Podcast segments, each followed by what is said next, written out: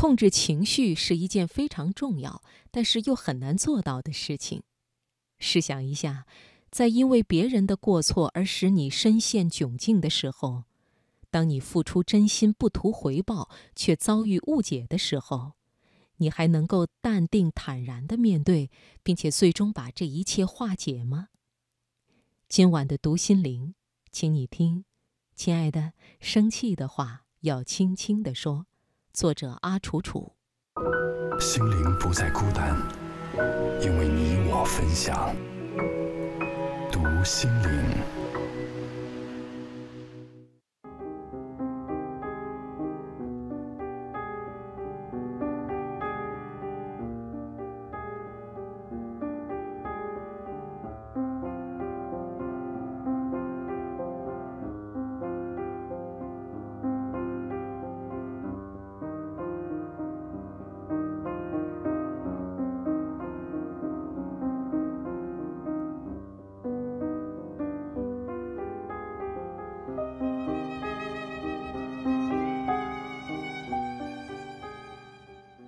在一个情绪稳定的人身边，你会感到安全，因为他的稳定会激起你情绪里特别美好的地方。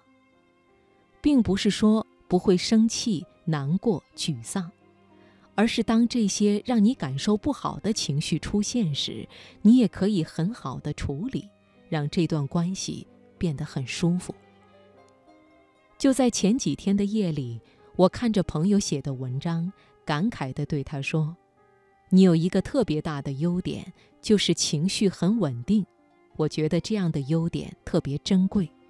现如今，大家压力都很大，安静地说话，好好的说话是非常不容易的。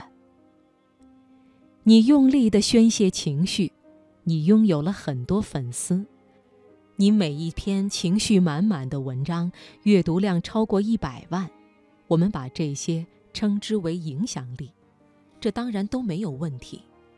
但是我始终认为，世界上最难的事，不是制造情绪，而是疏导情绪，是倾听和陪伴。而陪伴就意味着你要放下自己，走进他人的世界看一看。一个情绪非常强烈的人，做到这一点是比较有挑战性的。因为你要学会安静的聆听，认真的思考，努力的共情，而这一切都是非常考验情绪控制的。试想一下，有多少人可以在对方愤怒的时候不被激起愤怒？当对方说话声音很大的时候，你依然能保持平静的声调？在对方痛哭崩溃的时候，你还能有心思去体察他的绝望痛苦，而不是想着反驳争吵，证明这其实并不是你的错。这真的很难，但是却非常有价值。我曾经是一个安全感比较差的人，需要不停地确认别人是不是在乎我。很幸运的是，我遇到了这样情绪稳定的人。最重要的表现是，他会陪我谈感受，会共情，不会因为我的情绪而产生激烈的反应。记得在一个深夜，因为没空陪伴的事，我生气了，他立刻体会到我的情绪，并截图给我看，以表明他正在工作。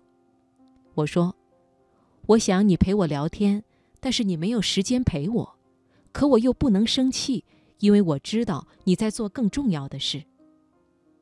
他回复我：“是啊，这样的感受真的很令人反感。”我当时就想，这就是典型的心理治疗啊。我说这些是因为，真的很少人可以在这样的时候还保持稳定的情绪。那时的他事业很焦灼，他完全有理由说：“我都已经这么累了。”你就不能体谅一下我吗？美剧《摩登家庭》里有个小故事。格罗利亚给宝宝找了一个男保姆安迪，丈夫和儿子都强烈反对。她非常愤怒地喊道：“每天在家里待时间最长的人是我，你们找的保姆我都不喜欢，我好不容易找到一个喜欢的保姆，你们为什么要反对？”这时，安迪轻轻地对他说：“你的声音越大，听到的就越少。”最后，格罗利亚的丈夫对安迪说：“你可以留下了。